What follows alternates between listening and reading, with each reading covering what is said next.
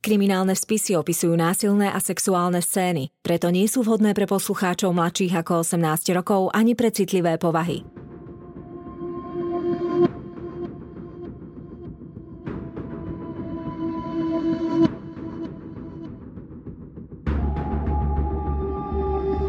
Spáchali ťažký zločin a pred spravodlivosťou sa im nepodarilo skryť. Na ich prípadoch pracovali len tí najlepší vyšetrovatelia. Každý z nich má v policajnom archíve svoj spis.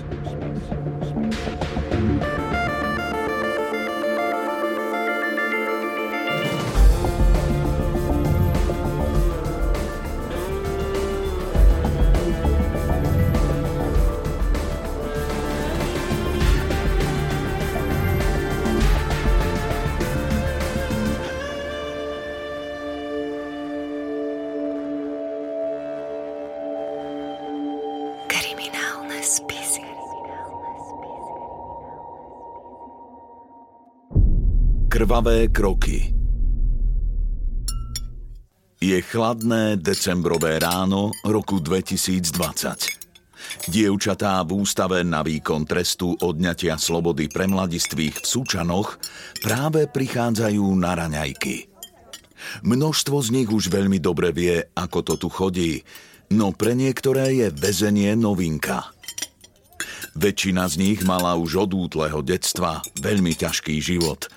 Niektoré vyrastali s rodičmi, ktorí ich týrali, alebo sa o ne vôbec nestarali. Iné sa zamotali do drog, detskej prostitúcie či drobných krádeží. Niektoré sú negramotné, pochádzajú z najnižších sociálnych vrstiev spoločnosti, z chudoby, z rodín alkoholikov a narkomanov. Všetky dúfajú, že po pár mesiacoch, na najvýš rokoch, ich tam vonku čaká dospelosť a s ňou aj lepší život. Ale jedno z odsúdených dievčat sa od ostatných líši. Mladistvá Judita pôsobí ako jemné, pôvabné a kultivované dievča z dobrej rodiny. Je vzdelaná, dobre vychovaná a inteligentná. Má udržiavané vlasy, hlboké hnedé oči a úsmev plný rovných bielych zubov. Jej vystreté ramená a držanie tela napovedajú, že sa už od detstva venuje športu. A práve ona si tu odpikáva trest za najťažší zločin – brutálnu vraždu. Judita má pred sebou 12 rokov za mrežami, teda takmer najvyšší možný trest, aký môže mladistvá na Slovensku dostať. Ako sa táto premiantka, športovkyňa, vzorná dcéra a žiačka dostala až sem. Je skutočne zodpovedná za brutálny čin, ktorý dodnes rozdeľuje spoločnosť? Na to, aby sme našli odpoveď, sa musíme vrátiť o rok a pol naspäť v čase. Štvrtok, 16. máj 2019, linka tiesňového volania v Žiline. Operátorka práve prepája hovor na záchrannú službu. 6. poschodie, byt 40, je tam pán Tomáš, bodol ho nejaký elektrikár. Posielam tam policajtov. Dobre. Tu je záchranná služba, prosím, čo sa deje? Z druhej strany linky sa ozve neistý, takmer detský dievčenský hlas. No, prišiel k nám do bytu taký proste chlap a tváril sa, že je elektrikár. Ja som tu bola iba s kamarátom, lebo mama nie je doma a on ho bodol. Proste pobodal mu celé brucho. Dievča sa predstaví ako Judita a ďalej popisuje hororovú scénu, v ktorej sa ocitla. Jej kamarát Tomáš leží celý dobodaný na zemi. Na nič nereaguje, nedýcha a je biely ako stena. Útočník vraj zranil aj ju, má porezané ruky a zdá sa jej, že z rán na troch prstoch trčí kosť. Dispečerka okamžite vyšle na miesto činu hliadku a zdravotnícky personál a zároveň inštruuje zúfalé dievča, ako má obeť oživovať. Zdôrazňuje, že je teraz jediná, ktorá môže Tomášovi pomôcť. Dievča plače, že masáž srdca nezvláda, lebo ju bolia dorezané ruky a miestami hystericky reve. Dispečerka začína tušiť, že tínedžerka v tomto psychickom a fyzickom stave nedokáže podať prvú pomoc, a tak jej nakáže, aby vybehla k susedom a zavolala niekoho dospelého. Judita odbehne na chodbu a kričí o pomoc. Dispečerka počuje, ako po krátkom čase do bytu vbieha dospelý sused. Ale muž pri pohľade na krvavý masaker len zúfalo vykríkne "O Bože môj!" a v panike utečie. Medzitým sa už policajná hliadka a sanitka rútia cez Žilinu, prechádzajú križovatkou rondel, odbočujú na ulicu vysokoškolákov, vyhýbajú sa autám, letia, upaľujú za záchranou Tomášovho života ako šialení. A potom konečne, po chvíľke, ktorá sa zdá ako celá večnosť, zastavujú pred moderným novým bytovým domom na sídlisku v Vlčince. Vchodové dvere im otvorí jeden zo susedov. A policajti so záchranármi v petách sa rozbehnú hore po schodoch. Sú ostražití a nevedia, čo ich tam hore čaká. Dievčina v telefonáte síce tvrdila, že vrah medzi tým utiekol, ale kto vie? Útočník na nich môže striehnúť za každým rohom. Nasledujú volanie, ktoré k ním dolieha až zo 6. najvyššieho poschodia. Celí zadýchaní vybehnú na chodbu, kde na nich čaká 16-ročná Judita. Pri pohľade na ňu im stisne srdce. Čo si to pre Boha musela zažiť? Oblečenie aj ruky má celé špinavé od krvi. Pod jej nánosmi sa zrejme ukrývajú zranenia. Dievča musí byť nasmrť vydesené, no stojí na vlastných nohách a záchranné zložky sa preto musia najprv sústrediť na iné priority. Policajti nechajú Juditu na chodbe a vbehnú do otvoreného bytu. Rýchlo sa presvedčia o tom, že útočník už na mieste činu nie je, aby mohli dovnútra vstúpiť aj záchranári.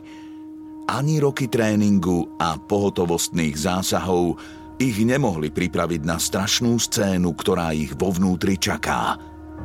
Vstupná chodba je plná červených kaluží, fľakov a krvavých striekancov. Človeku z toho naskakuje husia koža. Uprostred tohto pekla na lepkavej vlhkej podlahe leží sotva 16-ročný chlapec. Hrudník aj brucho má posiaté desiatkami bodných rán, oblečenie dotrhané a celé mokré od krvi. Pokožku má bielu ako duch a jeho pekná jemná tvár sa díva kamsi do prázdna. Namiesto dychu a tlkotu srdca z jeho tela sála len mrazivé ticho. Záchranári tušia, že oživovanie bude márne, no napriek tomu sa snažia chlapcov skolabovaný systém znovu nakopnúť. Vždy, keď mu stlačia srdce, z početných rán na jeho tele strieka ďalšia krv. Po niekoľkých minútach je už všetkým jasné, že Tomáš tento svet opustil. Napraviť škody po obrovskej strate krvi a mnohonásobnom poškodení vnútorných orgánov nebolo v silách žiadneho smrteľníka. Je koniec.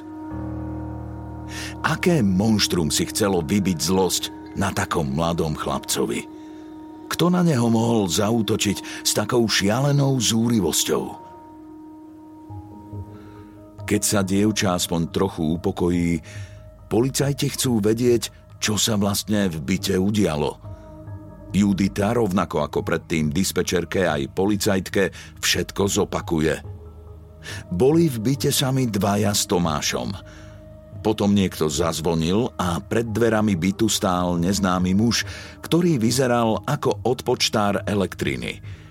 Opíše, aký bol vysoký, aké mal vlasy a oči, brašnu. Nechcela ho pustiť dnu, pretože v byte nebol nik dospelý. Muž vtedy vyťahol nôž a napadol Tomáša a začal ho spredu brutálne bodať. Bolo to na chodbe. Chcela kamaráta brániť, ale napadol aj ju a dorezal jej ruky. Potom od bolesti a strachu omdlela. Keď sa prebrala, odpočtár bol už preč a Tomáš ležal na zemi v kaluži krvi. Potom zavolala mame.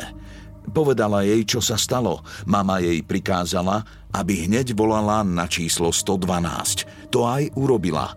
Potom prišli policajti. Nič viac nevie. Nevie, kto bol ten muž, nevie, prečo sem prišiel a prečo dobodal jej kamaráta. Túto informáciu už dostala predtým aj zasahujúca policajtka a okamžite informovala operačné stredisko cez vysielačky aj policajné hliadky, aby sa pustili do pátrania po osobe s daným opisom.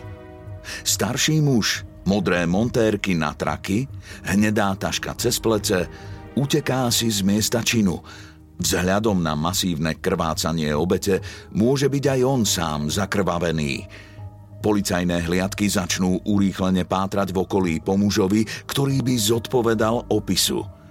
Záchranári Juditu asi po pol hodine čakania odvezú do nemocnice, ďalej od osudného bytu a krvavej spúšte, ktorá v ňom zostala. Pátranie po páchateľovi je v plnom prúde.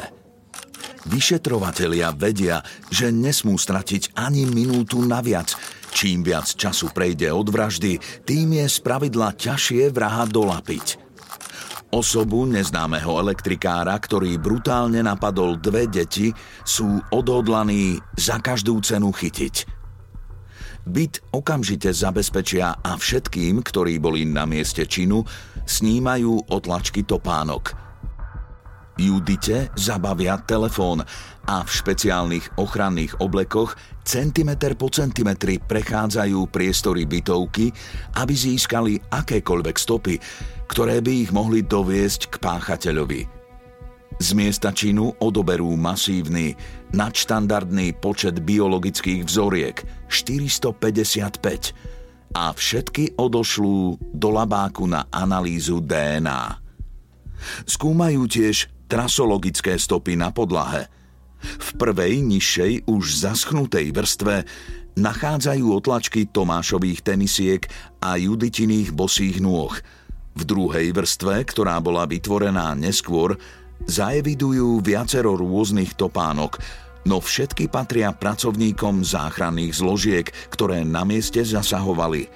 V ten deň pri prehliadke bytu sa ale stane niečo zvláštne.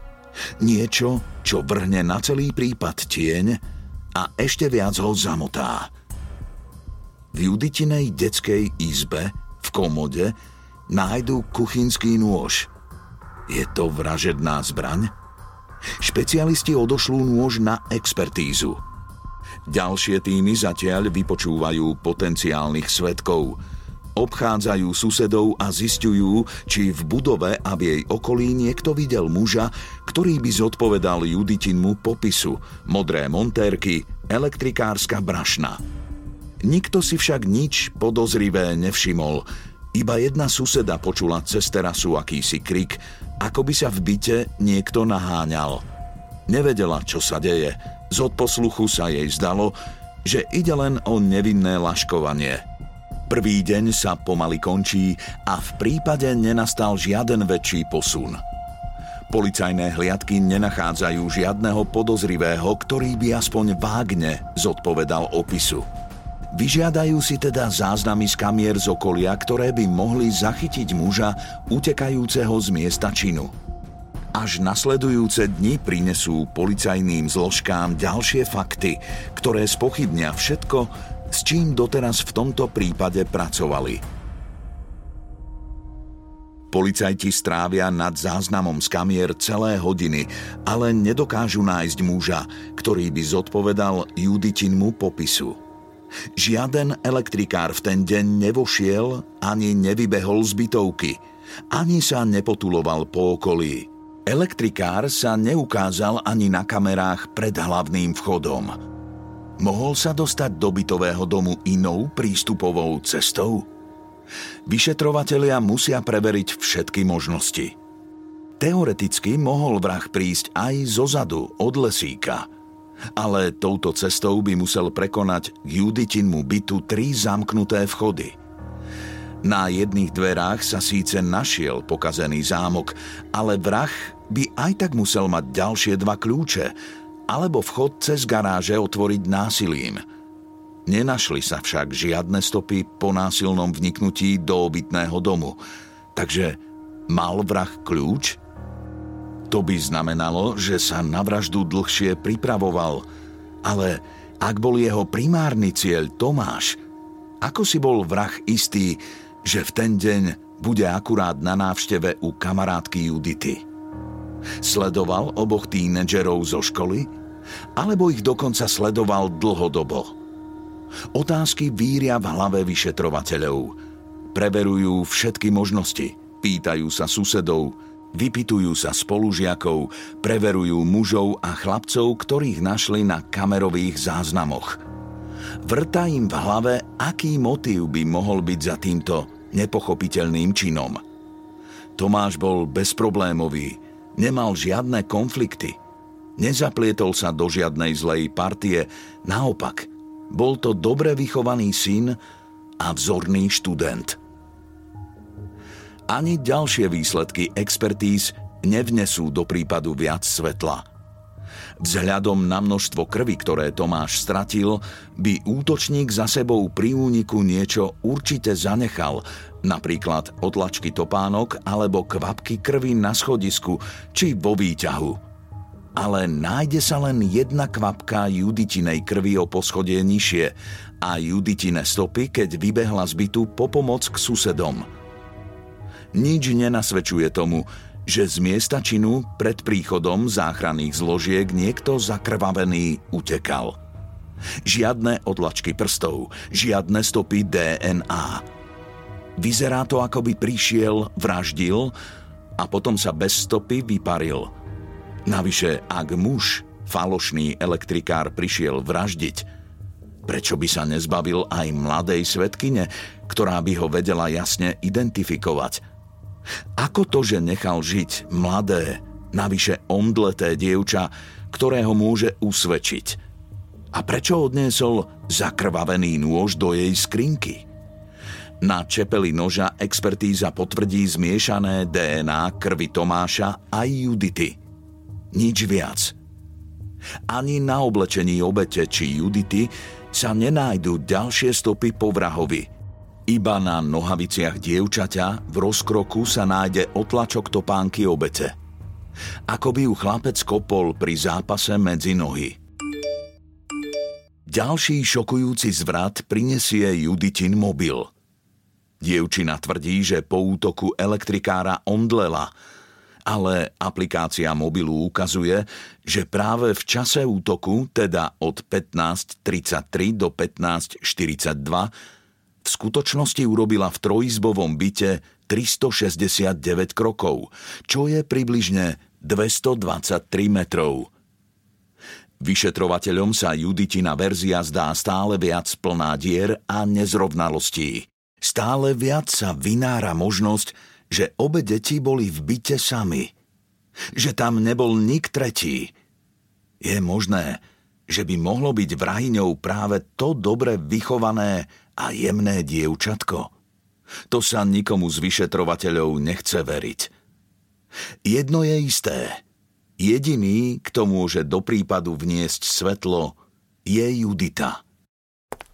Vyšetrovateľov v nemocnici privíta ruch a dobre známy pach dezinfekčných prostriedkov. Dúfajú, že práve tu nájdu odpovede, ktoré by prípad posunuli ďalej.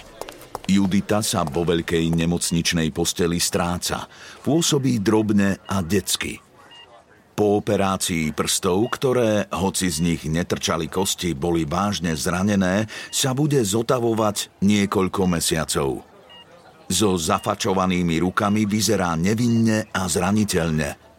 Človeku sa pred ňou nechce znova vyťahovať kamarátovú smrť. Policajtom sa z Judity nepodarí dostať žiadne informácie, ktoré by ich niekam nasmerovali. Navyše, jej reakcia na tento brutálny čin sa im zdá zvláštna. Pôsobí viac menej vyrovnane. Pýta sa na svojich kamarátov a na to, kedy ju už konečne pustia domov. Vyšetrovatelia nechcú robiť žiadne unáhlené závery. Každý človek smúti inak a to, ako reaguje navonok, nemusí predsa hovoriť nič o vnútornom prežívaní. Lenže ten zvláštny pocit z jej správania v nich pretrváva aj dlho po odchode z nemocnice. Neskôr v kancelárii donekonečna preberajú, či by toto dievča z lepšej rodiny bolo schopné klámstva a vraždy. Nikto z nich sa ešte s podobným prípadom nestretol. Všetky analýzy na prítomnosť alkoholu a drog sú negatívne. Znova a znova počúvajú jej telefonát na 112.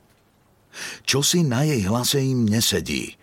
Chvíľami s operátorkou rozpráva tónom, ako by oznamovala niečo bežné, napríklad výpadok vody. Potom zas hystericky a zúfalo kričí. Samozrejme, zatiaľ ide len o dohady. Tie však začnú jeden po druhom potvrdzovať správy a analýzy, ktoré sa k ním sypú od špecialistov. Žiadne dôkazy v byte po tretej osobe. Len stopy Judity, Tomáša, záchranárov a policajtov. Pár dní po vražde sa udeje niečo, čo v kancelárii spôsobí poriadny rozruch. Políciu kontaktuje Juditin otec, ktorý prišiel upratať miesto činu. Kriminalisti ho v tej chvíli už mali dávno zdokumentované, lenže otec našiel v skrinke ďalší kuchynský nôž so stopami krvi, ktorý zrejme prehliadli. Vedúci vyšetrovateľ zúri. Ako je to možné? Presne takéto pochybenia môže neskôr obhajoba vraha použiť na to, aby celý prípad zdiskreditovala. Ale faktor ľudského zlyhania sa už nedá odstrániť. Oba nože prejdú podrobnou analýzou. Ani na jednom z nich sa nepodarí nájsť otlačky prstov či biologické stopy po tretej osobe. Navyše, oba pochádzajú z Juditinej domácnosti. Verzia, že by nimi medzi dverami vraždil elektrikár, vôbec nedáva zmysel. Prichádza čas, kedy musí polícia reálne pracovať s verziou, že sa všetko stalo úplne inak. Že Judita klamala. Pod ťarchou nových informácií od nej žiadajú, aby vysvetlila nezrovnalosti a povedala pravdu. Bol alebo nebol na mieste činu elektrikár, ktorý ich napadol? Prečo boli zakrvavené nože v jej skrinke? Dievča to vysvetlí tak, že si po úteku elektrikára uvedomila, že je celá od krvi. Išla si umyť ruky a v dreze boli aj nože. Potom ich v panike odniesla skryť do svojej detskej izby. To je posledné, čo sa od nej v tej fáze dozvedia. Verzia, že vraždil falošný odpočtár elektriny, má toľko dier, že vo svetle dôkazov vyzerá ako nereálna. Vyšetrovatelia začínajú počítať s tým, že útočníčkou bola v skutočnosti mladá dievčina. Ale majú to skutočne urobiť? Obviniť 16-ročné dievča z vraždy a zničiť mu život? Jedným z dôkazov, ktorý do prípadu vnesie nové pochybnosti, je ďalšia analýza Juditinho mobilu. To, čo v ňom znalec z odvetvia výpočtovej techniky nájde, je mrazivé.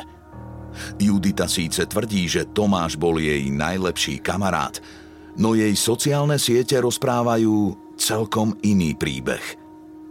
V školskom kolektíve boli viaceré pubertálne nezhody. Judita a Tomáš už dávno neboli takí kamaráti ako predtým. Sporadicky sa dostávali do konfliktov a drobných tínedžerských intríg a Judita sa v četoch viac razy sťažovala na Tomáša, že jej lezie na nervy, nemôže ho vystáť a dokonca sa vyhrážala, že ho raz zabije. Samozrejme, pubertálne zveličovanie. Koľkokrát každý z nás niekomu napíše či povie, ja ťa asi zabijem. Ale v tomto prípade je to iné. Tu naozaj jeden dospievajúci chlapec zomrel. Kruh sa konečne uzatvára. V pondelok 20. mája polícia Juditu obviní z obzvlášť závažného zločinu vraždy. Kamaráti, spolužiaci aj učitelia sú v šoku. Ich Judita, tá premiantka, čo s nimi sedela v lavici a vtipkovala. Toto predsa nemôže byť pravda. Rodičia sa nad postupom polície rozčuľujú, hovoria, že je tendenčný a za každú cenu chcú dokázať, že ich zlaté dieťa so žiarivou budúcnosťou je nevinné. Najmú tých najlepších právnikov, zabezpečia tie najlepšie posudky. Každé euro a každú minútu sú odhodlaní investovať do toho, aby meno Judity a s ním aj meno celej rodiny očistili. Kým jedna rodina sa pripravuje na vojnu, druhá práve zažíva jeden z najstrašnejších dní svojho života. Tomášovi rodičia pochovávajú svojho milovaného syna. 16 rokov lásky, výchovy a spoločných chvíľ je preč. V priebehu nasledujúcich týždňov si prokurátor aj obhajoba zbierajú argumenty na súdne pojednávanie. Znova a znova prechádzajú množstvo dôkazov, na ktorých je prípad postavený. Stále sa však objavujú aj nové informácie. Niekoľko dní po operácii Judita telefonovala so svojou mamou z väzby. Možno si neuvedomovali, že všetky hovory sú monitorované, alebo jednoducho len nevedeli, ako ich slová môžu vyznieť nezainteresovanému poslucháčovi. Nahrávka hovoru neskôr unikla aj do médií. Rozhovor matky s dcérou sa dá interpretovať dvojako. Matka má starosti o dcérku a snaží sa ju upokojiť. Stále opakuje, že jej pomôžu, ľúbia ju, myslia na ňu a o chvíľu príde domov. Dokážu, že je nevinná a že je pravda, čo povedala. Alebo je možné počúvať inak a potom počujeme zlovestnejšiu verziu. Matka ubezpečuje dcéru, že urobia všetko preto, aby ju z toho vysekali. Podstatné je len, aby opakovala stále len to, čo povedala ako prvé. Že tam akože vraždil elektrikár. Význam nahrávky je zrejmý hlavne medzi riadkami a v tóne hlasu. Preto nie je použiteľná ako priamy dôkaz na súde. Z pojednávania je na žiadosť obhajoby vylúčená verejnosť a tak sa k presným informáciám zo súdu dostane len málo kto. Prokurátor, aby prípad chránil, sa do médií takmer nijako nevyjadruje. To však necháva veľký priestor na rôzne špekulácie. Tie sa vo svoj prospech snaží využiť obhajoba. Podozrenie chcú presmerovať z Judity inam. Odkazujú na facebookové konverzácie, ktoré viedol s kamarátom jej priateľ Jakub čerstvo po vražde. Špekulovali v nich o tom, že útočníkom mohol byť narkoman, ktorého jeden z nich pozná z videnia zo Soliniek v Žiline. No toto obvinenie sa ukáže ako neopodstatnené. Podobným spôsobom sa snaží obhajoba vyvrátiť aj ďalšie dôkazy. Tvrdia napríklad, že veľkosť oboch nožov je o čosi väčšia, ako sú rany na Tomášovom tele, a teda nemôže ísť o vražednú zbraň. Tvrdenie stojí na veľmi vratkých nohách, a súdny znalec ho svojím posudkom vyvracia. Elasticita ľudského tela totiž spôsobuje, že bodné rany môžu byť skutočne menšie ako čepeľ, ktorá ich spôsobila. Juditina rodina začína byť zúfalá. Do obhajoby sa má dokonca pridať Daniel Lipšic, no už po mesiaci z prípadu vycúva. Jeho odôvodnenie do médií je strohé. Klient napriek poučeniu advokátom trvá na tom, aby advokát postupoval podľa jeho pokynu. Súdny proces sa ťahá dlho. Je potrebné preveriť veľké množstvo dôkazov. Navyše, bez priznania si musí byť súdkyňa 100% istá pravdou, aby mohla vyniesť rozsudok. Vzhľadom k nízkemu veku zúčastnených je verejnosť z procesu vylúčená, čo vnímam naozaj ako pozitívne opatrenie. Ale zároveň vzniká priestor na pochybnosti, na zavádzania, na účelové tvrdenia, na obvinenia. Z dostupných informácií, ktoré máme, vyplýva, že jediným možným páchateľom na mieste činu, kto mohol brutálny akt vykonať, bola Judita. Ale Judita zároveň je osoba, ktorá nie je duševne chorá a ktorá nemala žiadny motív a vôbec nemá sklon k agresivite. Čiže fyzicky to vykonať mohla len ona, ale psychicky je to naozaj viac ako nepravdepodobné. Hovorí sa, že každý z nás má niekde nejaký spúšťač, nejaký zdroj, ale je to skôr asi pravdepodobné v momente, kedy sa cítime naozaj ohrození. Alebo sme osobnosť, ktorá má naozaj sklon k agresivite alebo ku konaniu alebo riešeniu situácií násilným spôsobom, čo sa u Judity nepotvrdilo. Veľmi pravdepodobne by takáto osoba musela byť naozaj že osobnostne narušená. Že to správanie je nepredvídateľné, príliš vysoký stupeň agresivity, proste labilná, neempatická, nič vlastne z týchto akoby atribútov v tých posudkoch nikto nepredložil. Teda aspoň teda pokiaľ viem. Čiže neviem si predstaviť zdroj, spúšťač, na ktorý by takýmto spôsobom vlastne táto mladá žena zareagovala. Aj keď naozaj asi čo vieme o vlastne komkoľvek a zvlášť o tínedžeroch, ktorí sú vo veku nejakého hormonálneho dozrievania a proste v tom období máme teda naozaj že rôzne nálady a sme prchkí a protivní a neviem aký, ale stále je to ako keby ešte veľký kus k tomu, aby niekto teda konal takto brutálne agresívne. Hlavné pojednávanie na okresnom súde v Žiline sa koná 27. novembra 2020. Judita je v tom čase už takmer rok a pol vo väzbe. Dievča v prípravnom konaní nevypovedalo, výpoveď poskytne až na hlavnom pojednávaní. Zopakuje verziu o odpočtárovi a dodá: Tomáš bol môj najlepší kamarát. Neviem, ako k tomu došlo. Je to celé jedno veľké nedorozumenie. Na rozhodnutie súdu sa s nádejou upiera pozornosť oboch rodín, Juditinej aj Tomášovej. Bývalí spolužiaci, učitelia, novinári, všetci na seba hľadia s nedôverou. Jedni sú skalopevne presvedčení o tom, že dievča je nevinné, iní o nej hovoria ako o diablovi. Súd rozhodne nasledovne. Judita je vinná, že dňa 16.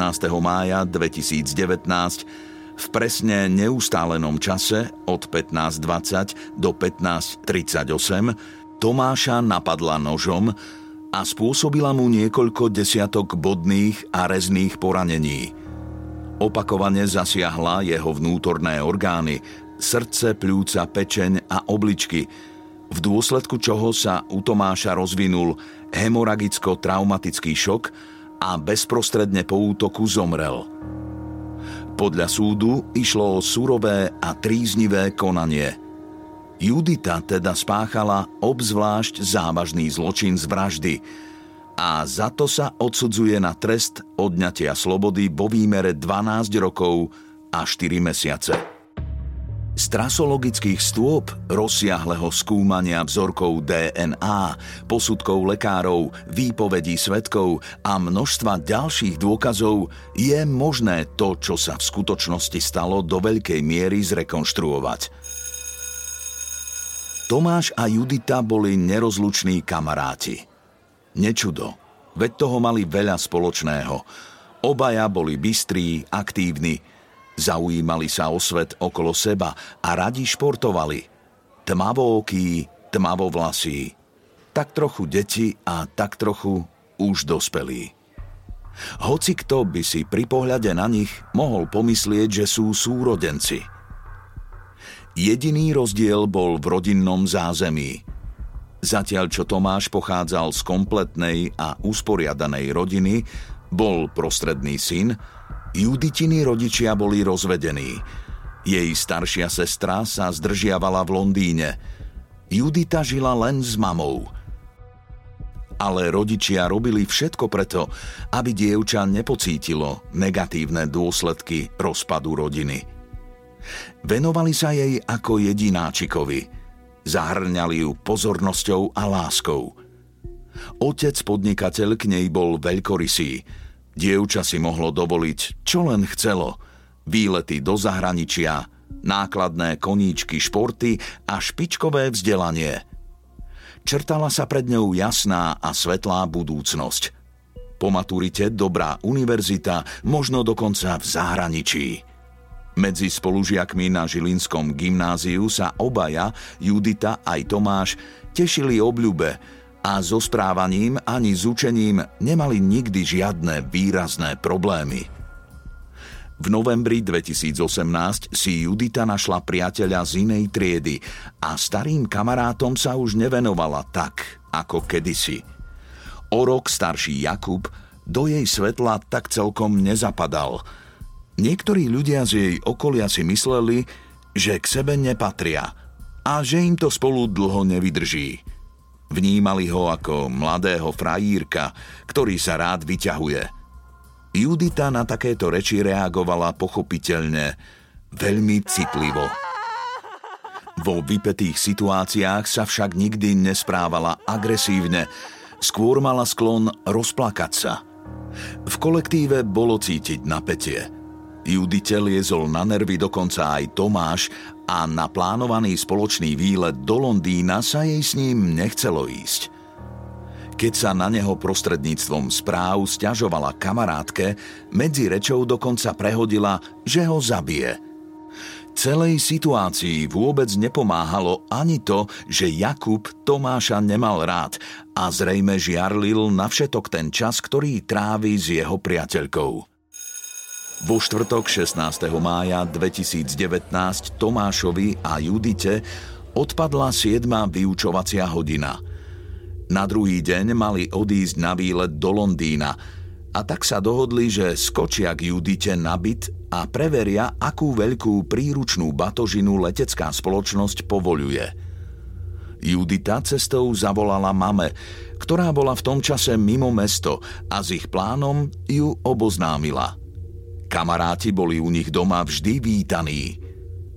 Okolo druhej dorazili na byt, zložili si veci, na počítači vyhľadali všetky potrebné informácie a Tomáš zavolal svojej babke, od ktorej si chcel požičať kufor. Potom sa spoločne presunuli do obývačky a počúvali hudbu. Judita postavila vodu na čaj a začala krájať jablká. Tomáš sa zatiaľ hral s jej mobilom, fotil naň selfiečka a párkrát cvakol aj Juditu. Podľa fotiek bola atmosféra uvoľnená a nič nenasvedčovalo tomu, že už o chvíľu sa v byte odohrá krvavá dráma. Dvojica sa presunula na balkón, kde si spoločne obzerali jednotlivé rastliny a snažili sa uhádnuť ich názvy, no veľmi sa im nedarilo. Niektoré z nich si vyhľadali na internete. Čas sa im rýchlo krátil. Tomáš mal o 4:00 volejbalový tréning a ešte sa pred ním potreboval zastaviť doma po veci. Zostávala mu ešte pol hodinka, čo bolo tak akurát na to, aby sa obul a rýchlo vyrazil. V tej chvíli sa niečo stalo. Niekto niečo povedal, čo rozprúdilo konflikt. Aký bol presný obsah hádky, dodnes netušíme. Tomáš už bol na odchode pri dverách. Aj keď Judita vypovedala, že elektrikár napadol Tomáša spredu, podľa názoru znalcov boli prvé rany zasadené zozadu. Juditu muselo niečo veľmi zraniť a rozúriť. Z kuchyne zobrala nôž a kamarátovi ho v afekte vrazila rovno do chrbta. Tomáš bol v šoku. Osoba a miesto, ktoré považoval za bezpečný prístav, sa v zlomku sekundy zmenili na boisko. Snažil sa jej utiecť, bránil sa, utekal z chodby do obývačky, no bol v obrovskej nevýhode a rýchlo strácal krv. Ako sa do zápasu dostal druhý nôž, nie je isté. Možno mala obe zbrane celý čas Judita. Možno sa ho podarilo uchmatnúť Tomášovi a chvíľu sa s ním pokúšal brániť. Bývalá najlepšia kamarátka ho znova a znova bodala. Švihala rukou ako zmyslov zbavená. Aj napriek ťažkým zraneniam sa jej snažil niekoľko minút uniknúť. Inštinktívne pred seba dvíhal ruky, aby ju od seba držal ďalej, no tie mu rýchlo dosekala. Nepoľavovala, neprestala dokonca ani vtedy, keď klesol na zem a začal strácať vedomie. Možno vtedy z posledných síl jej uštedril kopanec do rozkroku. Ale Judita bodala ďalej.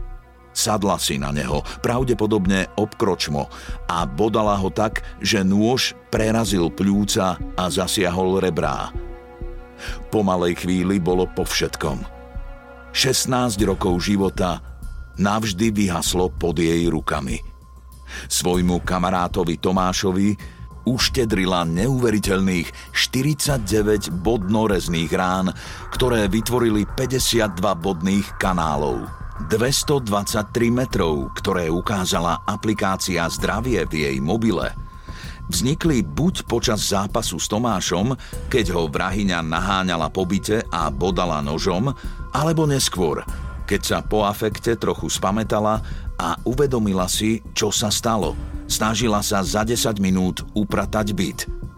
Ale chodba bola taká zakrvavená, že nebolo možné ju už upratať. Vzala aspoň narýchlo umyté nože a naivne ich skryla pod uteráky v skrinke. Po útoku zatelefonovala svojej mame, ktorej údajne tiež povedala, že ich doma napadol elektrikár. Hovor trval len pár desiatok sekúnd, keďže mama jej povedala, aby okamžite volala 112-ku. Judita povedala dispečerke verziu o útoku elektrikára a neskôr aj policajtom. Na to, ako vznikli poranenia na jej ruke, sa názory znalcov obhajoby a obžaloby rozchádzajú. Jednou z možností je, že jej pri útoku sklzli prsty až na čepeľ, no mohlo by ísť aj o obranné poranenia. Možné je dokonca aj to, že si Judita ublížila zámerne sama. Od začiatku táto mladá žena tvrdí teda, že tam bola tretia osoba, že tam bola ďalšia osoba, že ona to neurobila a že to teda urobil niekto iný. Je rovnako pravdepodobné, že naozaj je aj pre ňu samotnú akoby ten akt nepochopiteľný a ak to bolo teda v nejakom afekte búrlivom, tak vlastne to potrebuje sama pred sebou, aby prežila poprieť a preto si treba vymyslela ďalšiu osobu, ale je rovnako pravdepodobné, že tam naozaj nejaká ďalšia osoba aj mohla byť. Ja toto určite neviem povedať. Viem povedať, že teda súdu tie získané stopy stačili na to, aby ju vlastne odsúdili za tento čin. A zároveň ale teda to, čo je teraz najdôležitejšie pre tohto mladého človeka je, aby ak to aj urobila alebo aj neurobila, tak v rámci ďalšieho žitia, ďalšieho nejakého, aby to teda nebolo len nejaké prežívanie, ale aby tomu dala zmysel, tak je dôležitá určite psychoterapia, ktorú ona bude potrebovať, aby sama pred sebou vedela, čo sa udialo, čo je treba napríklad u nej môže byť spúšťač alebo ako sa vysporiadať s tým, ak teda je nespravodlivo obvinená a v každom prípade bude potrebovať sílu na to, ako nájsť nejaký zmysel v tom celom a žiť nejak kvalitne ďalej. Obhajoba sa proti rozsudku odvolá, no v roku 2021 ho potvrdí aj krajský súd. Napriek tomu však zostávajú mnohé otázky v prípade nezodpovedané. Aký mala Judita motív? podľa znalcov z odborov psychiatrie a psychológie netrpí žiadnou vážnou duševnou poruchou a je plne zodpovedná za svoje konanie.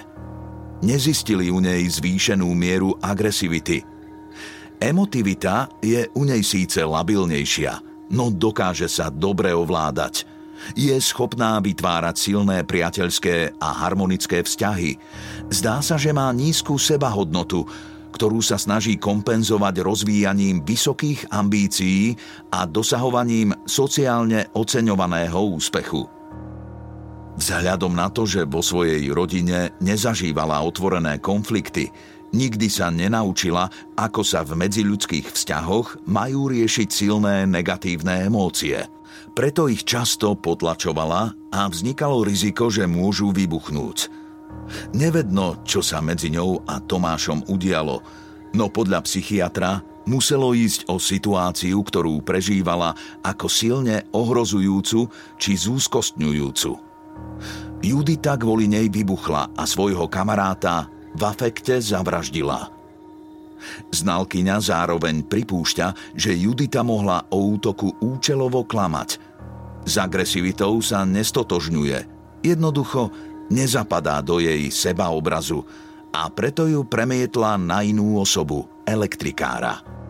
Znalkyňa odporúčila, aby sa odborníci v rámci resocializačného programu zamerali na zvládanie negatívnych emócií. Judita má dnes už 20 rokov a trest si odpikáva v ústave na výkon trestu odňatia slobody pre mladistvých v Sučanoch.